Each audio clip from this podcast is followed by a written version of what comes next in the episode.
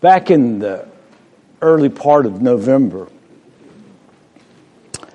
uh, the staff and I uh, went on what you might call a retreat. And what we did, we uh, began to do some planning and projecting and vision casting for this coming year. And I always enjoy that because it gives us a time to be able to share our hearts and to be able to uh, share what the Lord is speaking to us about concerning the different ministries of our church. And one of the things that we came up with that the Lord had laid upon our heart was a theme for this coming year that we have approached.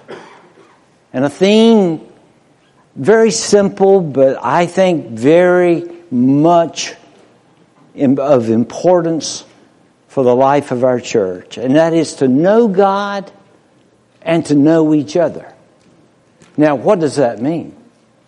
I want this coming year to be able to experience the Lord like we have never experienced Him before.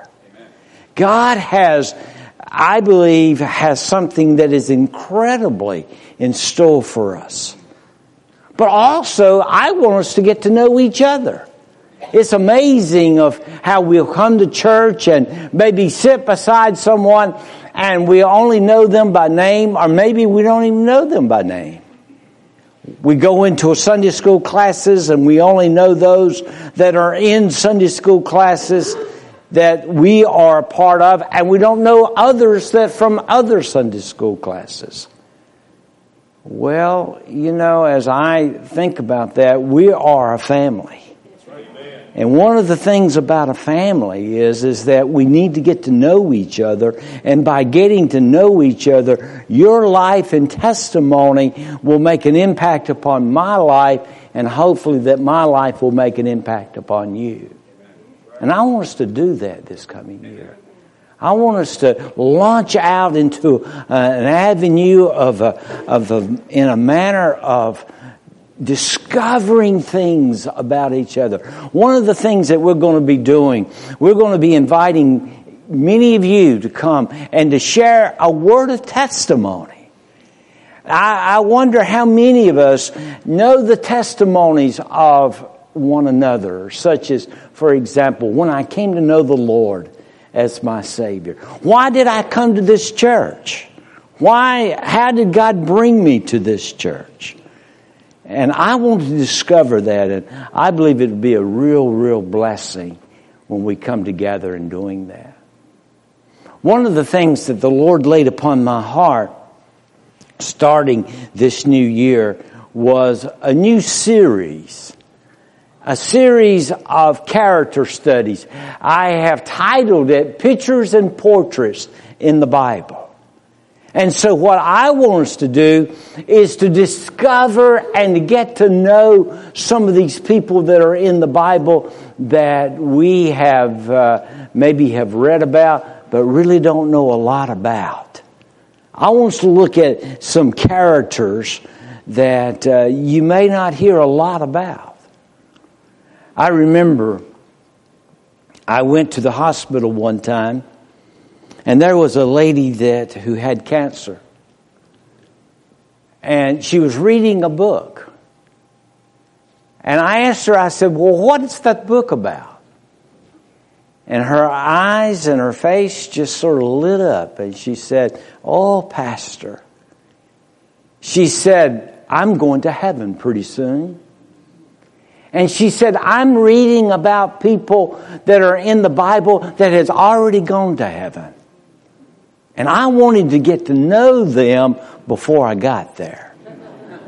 I thought, man, isn't that great? And I thought, you know, that's exactly right. We're all going to heaven.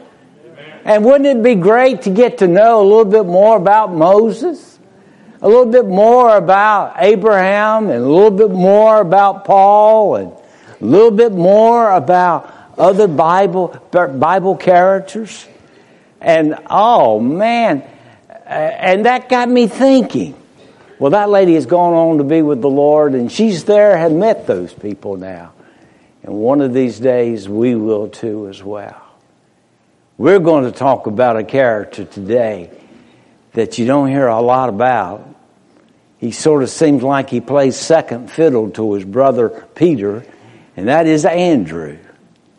Andrew, as I was reading from others that had uh, written about him, said he's just sort of an ordinary guy. In other words, he was not one of the great preachers like a Peter. He was not what you would know as a man that uh, was a great church planner or a great big pastor uh, of a church. He was just an ordinary guy. Now, I don't know about you, but that, that encourages me. Because we're just ordinary, are we not? We'll probably never become a Peter, uh, never become an Apostle Paul, never become a great leader like a Moses. But we're just ordinary people. And yet God uses ordinary people. You don't have to be an All American. You don't have to be a beauty queen to be used by God. God uses ordinary people. And that's exactly what he did in the life of Andrew.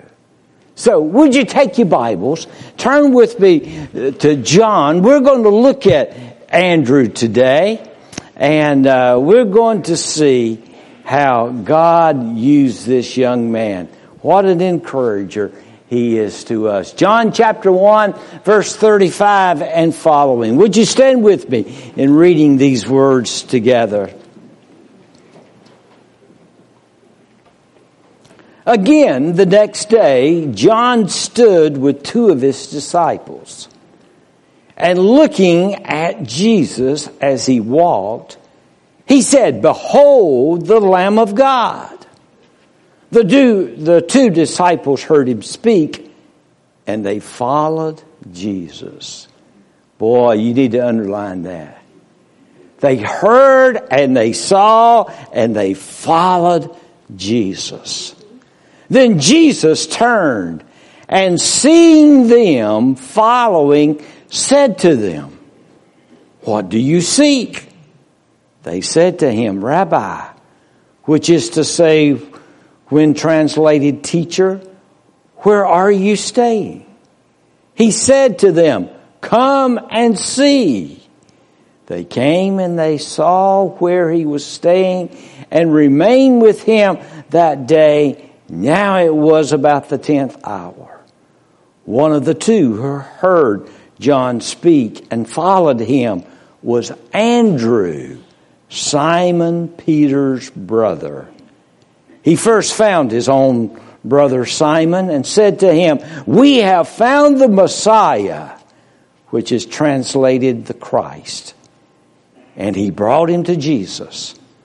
Now, when Jesus looked at him, he said, You are Simon the son of Jonah. You shall be called Cephas, which is translated a stone. Father, thank you so much for these men and women that are in the Bible.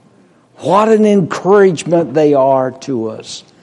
And so, Father, I pray that you will help us to discover some characteristics about their life that would be an encouragement and a challenge to every one of us here today.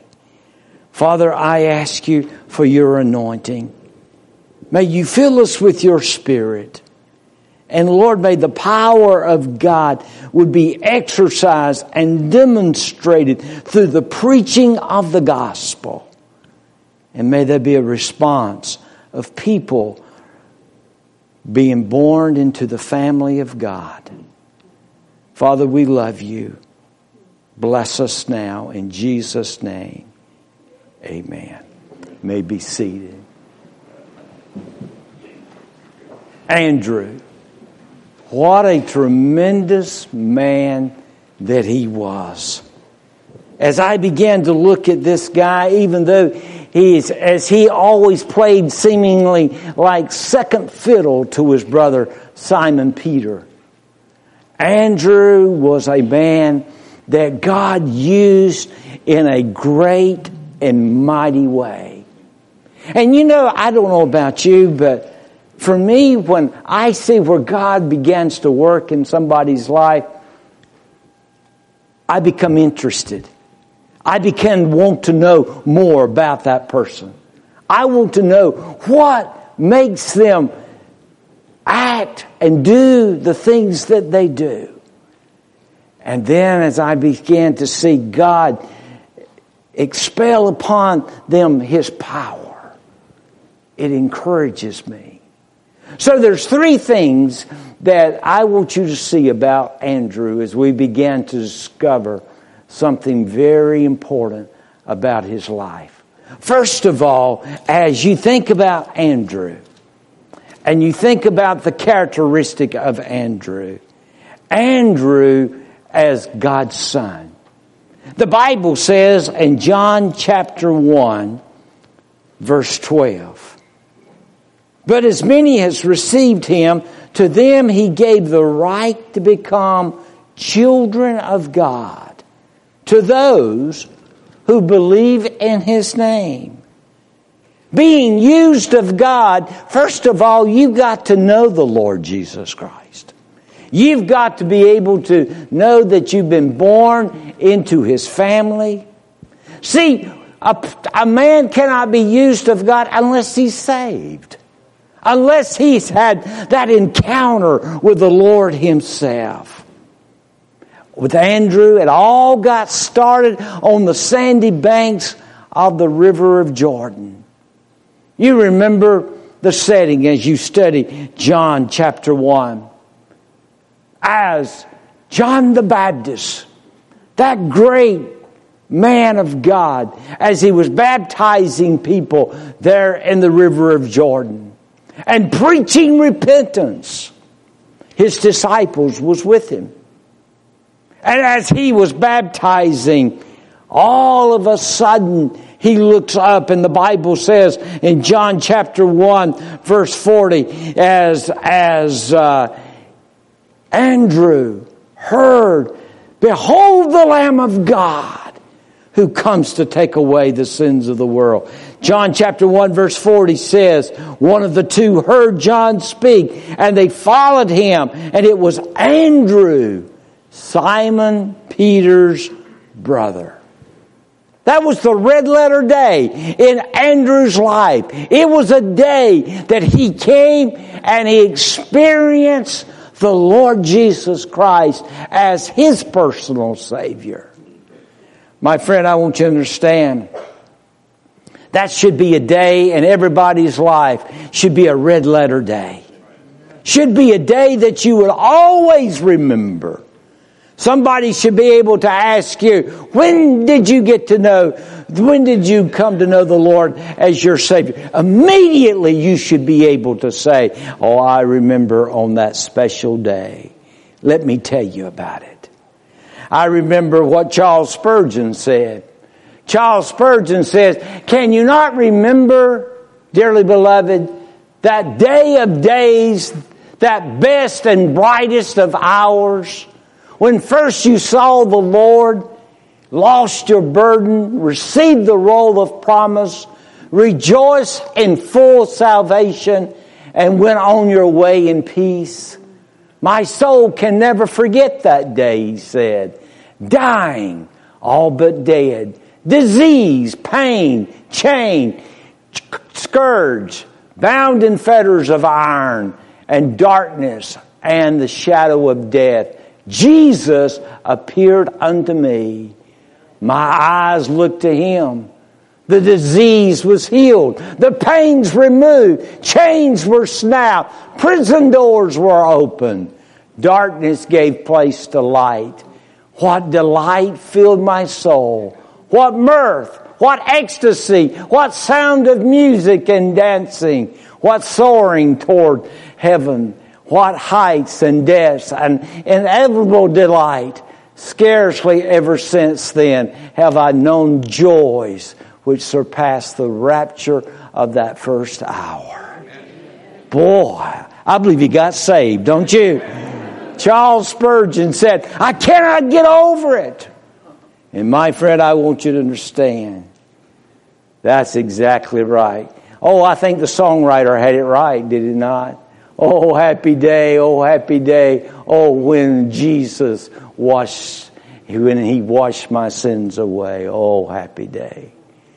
What a day. I remember it quite well. Now, I want you to get the setting of the story. Here's John the Baptist. And as he is baptizing, he publicly announces who Jesus is. Listen what he says in John chapter 1 verse 29. The next day, John saw Jesus coming toward him and said, Behold, the Lamb of God who takes away the sin of the world. John was baptizing. And as he was baptizing, he looks up and here comes the Lord Jesus Christ. And John, what does he do? He proclaims who he is. The Lamb of God. Now you remember, of course, John the Baptist came, his father was a priest. And his father, no doubt, many, many times had sacrificed lambs in the morning and in the evening. And so John the Baptist knew about men bringing to men lambs to be sacrificed for sin. But now he looks up and he sees, here comes the Lamb, the Lamb of God. And oh, John the Baptist says, Behold, watch, look, here he is, the Son of the living God. Oh, my friend, this was no ordinary lamb. This was the lamb. God himself personally come to atone the sins of the world. The four gospels, as you may study it, emphasizes the Lamb of God. And so as you began to no- notice the public announcement, it was followed by a heavenly confirmation. John chapter 1 verse 32 says, And John bore witness saying, And I saw the Spirit descending from heaven like a dove, and it remained upon him. And then in Matthew chapter 3, verse 16 and 17, and when he had been baptized, Jesus came up immediately from the water, and behold, the heavens were opened to him, and he saw the Spirit of God descending like a dove, and lightning upon him. And suddenly, a voice came from heaven saying, This is my beloved Son, in whom I am well pleased. Jesus was publicly introduced as the Lamb of God and the Son of God Himself. Here was the one to come and take away the sins of the world. Now get the picture. Andrew is watching all this. He's listening. He has seen the dove. He has looked upon the Son of God himself. He had heard John the Baptist say, Behold the Lamb of God. John, as he was emphasizing through his preaching, touched the heart of Andrew. I'm reminded of what Foreman Lincoln said he said, as he spoke about Jesus, he said, in infancy, he started, he startled a king. In boyhood, he puzzled the doctors. In manhood, he walked upon the billows and hushed the sea to sleep. He healed the multitude without medicine and made no charge for his services. He never wrote a book Yet not all the libraries of the country could hold the books that could be written about him. He never wrote a song. Yet he has furnished the theme of more songs than all the songwriters combined. He never founded a college. Yet all the schools together cannot boast of, ha- of as many students as he has. Great men have come and gone, yet he lives on. Death could not destroy him. The grave could not hold him. What a tremendous word.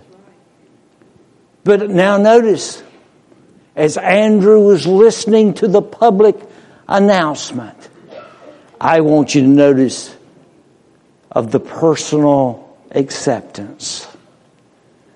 John chapter 1 verse 34 and following. The Bible says, again the next day after John stood and the two of his disciples and looking at Jesus as he walked, he said, behold the Lamb of God. Personally, John the Baptist introduced Jesus to Andrew. And here you began to see what, how Andrew responded. The Bible says in John chapter 1, verse 37, the Bible says, and he followed him. See, my friend, when you accept him, you're going to follow him. When you accept him, you're going to want to walk in his path of righteousness. You're now walking in a different direction. And here is Andrew following. What a red letter day in the life of Andrew. His life will never be the same. I remember, I remember as, as if it happened yesterday, May of 1963, as a 12 year old boy. You've heard me give this testimony, but my friend, it's a testimony I cannot get over. I remember as a 12 year old boy, the preacher was preaching one Thursday night. And as he was preaching, I kept thinking, I wish he would hurry up and quit where I could go to the altar. And the moment that he gave the invitation, I hit the altar. I knew I was a sinner and I knew I needed Christ in my heart. And there on my left side was my Sunday school teacher with her Bible open. And there on the right side of me was my mother with her Bible open. And they both took me down the Roman road and I was gloriously saved. And I've never gotten over it, my friend. It was a red letter day in my life. D.L. Moody once said, he said he was in a meeting one time, and he said, this man spoke up and he says, I've learned three things in 42 years. Well, when he said that, D.L. Moody said his ears sort of perked up and he thought, man, I want to know what he's learned in three these three things he's learned in, in 42 years. Number one, he said, I've learned there's not a thing I can do to be saved. Number two, Jesus never required anything. Number three, he's already done it all for me. My friend, as I began to think about when I was saved, my friend, I just surrendered my life to him that day and I was saved. That's exactly what happened to Andrew. Andrew experienced salvation. He became one of God's sons. But my friend, secondly, I want you to notice uh, something very special about Andrew. Not only that he was one of God's sons, but he was one of God's servants. Once he became a son of God, my friend, he then became a servant of God. See, some people look at salvation differently than what the Bible portrays it. Some people look at salvation as a fire escape away from hell or a passport into heaven. But my friend, as I understand the Word of God, I understand that when I receive Jesus as my Savior, I also receive Him as my Lord. my master. I receive him as one to give me directions in my life. And I am to surrender to him. And I am to allow him to govern and to dictate and to direct my life in the path of the righteousness that he portrays. Matthew chapter 4 tells us that Andrew became a servant of God.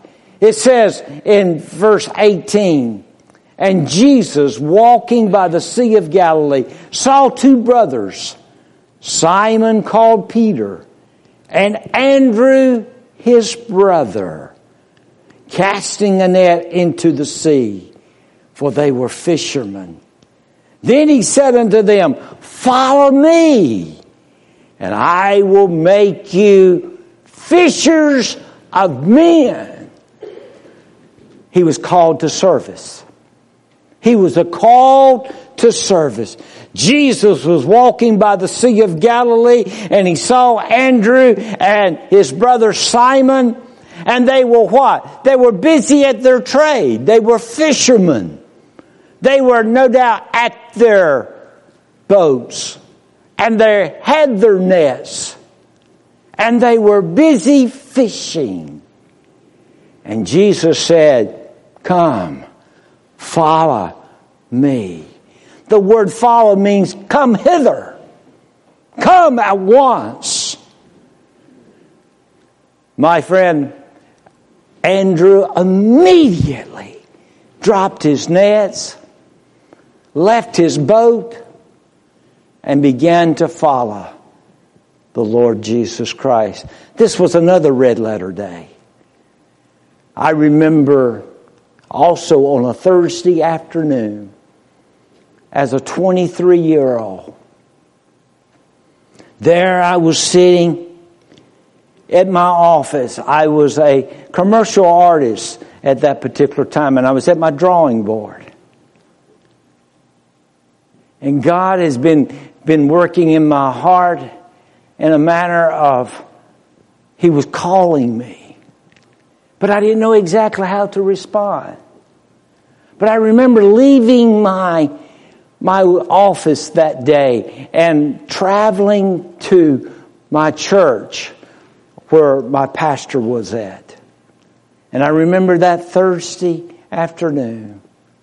He and I went and we sat down at the altar where I was saved as a 12 year old boy. And I remember that Thursday afternoon I surrendered my life to the service of God to become a preacher of the gospel. I didn't know how and how God was going to use me. I didn't know how in the world God would ever take a, a boy from Albemarle, North Carolina that couldn't put two words together in a proper, proper sentence. I didn't know how he would be able to do that. But my friend, God not only called me, He sent me. And I have been a preacher of the gospel now for 43 years. And my friend, I want you to understand this call to service, you began to realize here was Andrew, and he began to go. Dr. Lyman Beecher, in his old age, Someone asked him, they said, What is the greatest of all things? He says, It's not theology, it's not controversy. He says, It is saving souls. The tragedy of so many Christians today, they don't think that there's to be involved in winning people to the Lord. What a tragedy. My friend, I want you to understand every one of us are called. I might be called to the pulpit, but my friend, you're called there at your job. You're called there at school. You're called there in the neighborhood. And in the whole purpose is to be winning people to the Lord. But some people said, oh, that's not my calling. My friend, I think it's a calling that's upon every child of God. A call to service But then you'll notice a call to commitment. Look what it says in verse 20. It says, they immediately left their nest and they followed him. Immediately. Now, you know one thing I, I noticed something about this? When the Lord called Andrew, he didn't argue with him. Wasn't without any hesitation. He left. He offered no excuse. And there, my friend, you began to see that every demand of our Lord in our life ought to be followed with immediate obedience. A.W. Tozer said this God, being who He is, must have obedience from His creatures. Man, being who He is, must render that obedience. When he speaks, we should obey. The act of leaving their nets, leaving their boats, was an act of obedience. Tozer also said, I wonder how many Christians in our day have truly and completely abandoned themselves to Jesus Christ as their Lord. We are very busy telling people to accept Christ, and that seems to be the only word we are using. Andrew, in other words, put it all on the altar. But there's a third thing I want you to see in closing. Not only Andrew was God's son, he accepted the Lord Jesus Christ. He was God's servant. He surrendered to God's calling, but he was God's soul winner as well. Oh, every time you see Andrew mentioned in the Bible, he's always bringing people to Jesus. Always. Most amazing thing. By trade, he was a fisher, a fish, but now he's become a fisher of men. Three times you sit, notice him in the Bible. First of all, he's bringing loved ones to Jesus. John chapter 1 verse 41 says, He first found his own brother Simon and said unto him, We have found the Messiah, which is translated to Christ. We have found the Messiah. The first thing Andrew did when he got saved and surrendered to the call of God in his life, he went seeking after his brother, Simon Peter. I wonder if Simon Peter would have ever become the great man that we know him today had it not been for his brother Andrew.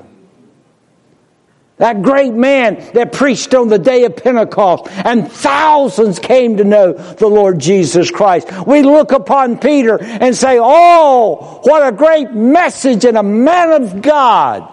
We fail to remember it was Andrew that brought his brother to Jesus. Just an ordinary man.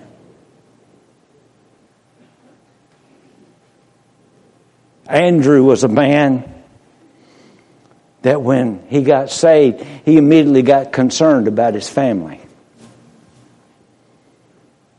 He not only prayed for his brother, but he went and he witnessed to his brother. He not only said, I want my brother to be saved, but he said, I want to show you how you can be saved. Look what Christ has done in my life. Now he can do the same in your life as well. The very first person he brought to Jesus was his brother. Do you have brothers and sisters? You have sons and daughters? You have a mom or a dad that's lost? My friend, one of the greatest, greatest blessings of my life was being able to lead my two sons to the Lord. I led my two daughter in laws to the Lord. I saw my grandchildren come to know the Lord. Been able to baptize every one of them. The blessing of all blessings, I think, it's when you're able to tell one of your own family members about Jesus and for them to get saved. I'm still working on Brenda. Maybe she'll get saved later. I just thought I'd throw that in there for me. Y'all pray for me. But I want you to to something else. Andrew not only brought his brother, his loved one, but he brought little ones to Jesus as well. John chapter 8, I mean, John chapter 6, excuse me, in verse 8 and 9, gives us the familiar story, I'm sure you remember, of when Jesus fed the 5,000. And you remember that Philip got very upset, wondering how in the world we're going to feed all these people. And the Bible says, in those verses, it says, one of his disciples, Andrew, Simon's Peter's brother, said to him, There's a lad here who had five barley loaves and two small fishes. Here's Andrew again. What's he done? He's gone out and got a little boy. Five loaves and two fishes. He brought a little boy, introduced him to Jesus. One of the most precious, precious ministries of any church, my friend, is children and young people. Barna tells us, that great research center, that the average Christian have gotten saved before they were 14 years of age. That's the tender age. That's the age of, of acceptance. It seems like the older you get, pride begins to build up into the heart. And there it hinders the release of that heart of acceptance and submission.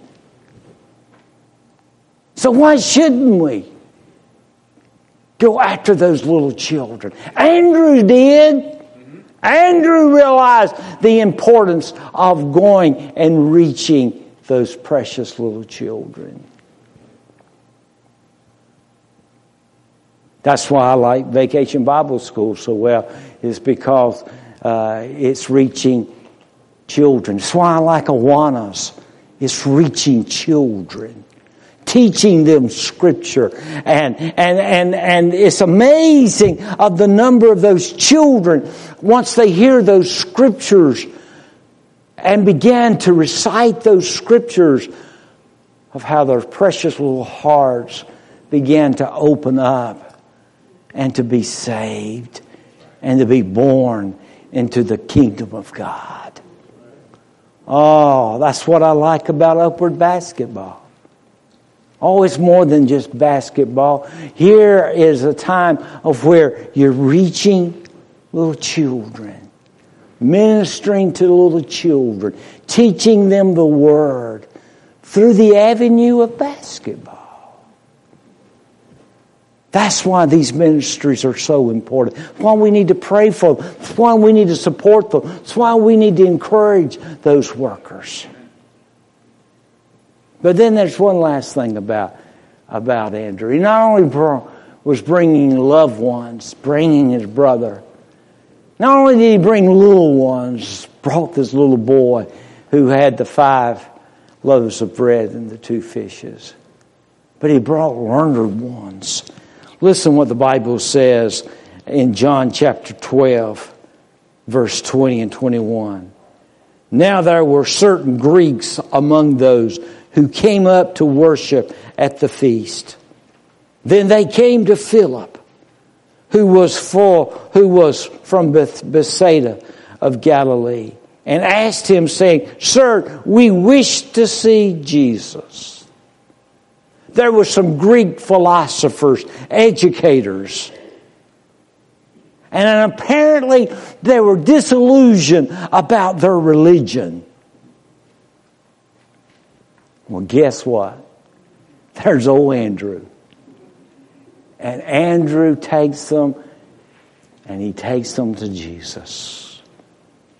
Oh, my friend, that's the difference between religion and relationship.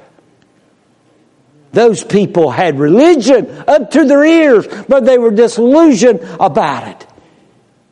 But then Andrew showed them how they could have a relationship with the Lord Jesus Christ. One of my heroes was General William Booth, Salvation Army. You may not know it, but when he first started the Salvation Army in the early 1900s, the Christians experienced tremendous amount of persecution. And he experienced tremendous amount of persecution. But then he was honored in 1904 in his own country by King Edward seventh. And no doubt all the hardship that he experienced down through the years must have vanished when King Edward had invited William Booth to Buckingham Palace. And then there on the platform, he said these words, Booth, you're doing a good work, a great work. No doubt that was a tremendous blessing to William Booth. Then King Edward VII asked him to autograph his book and to write something in his book that he might be able to cherish in the days to come. This is what he wrote down. William Booth said, Your Majesty, some men's ambition is art, some men's ambition is fame. Some men's ambition is gold. My ambition is the souls of men. Amen. May that be our ambition as we approach this new year. Knowing God like we have never known Him before. And to know each other by sharing the gospel like an Andrew. And may the Andrews rise up within this church. Ordinary people. But they're bringing loved ones. They're bringing little ones. They're bringing learned ones to the Lord Jesus Christ. Lord Jesus, Thank you so much for an Andrew. And thank you for the way that you have taught us explicitly here today the way that you work in the lives of people who are willing to surrender their life to you. Lord, we pray that today that there might be someone here that might be like that Andrew. They've heard, behold, the Lamb of God. Jesus is here. And they look upon you and they surrender their life to you. Lord, they might be someone here today, maybe a young person that you're speaking to, that they need to surrender their life in a manner of following you in total and complete commitment. Truly, you're worthy to be Lord of our life. Lord, help us today be a church full of Andrews. In the name of Jesus, we pray.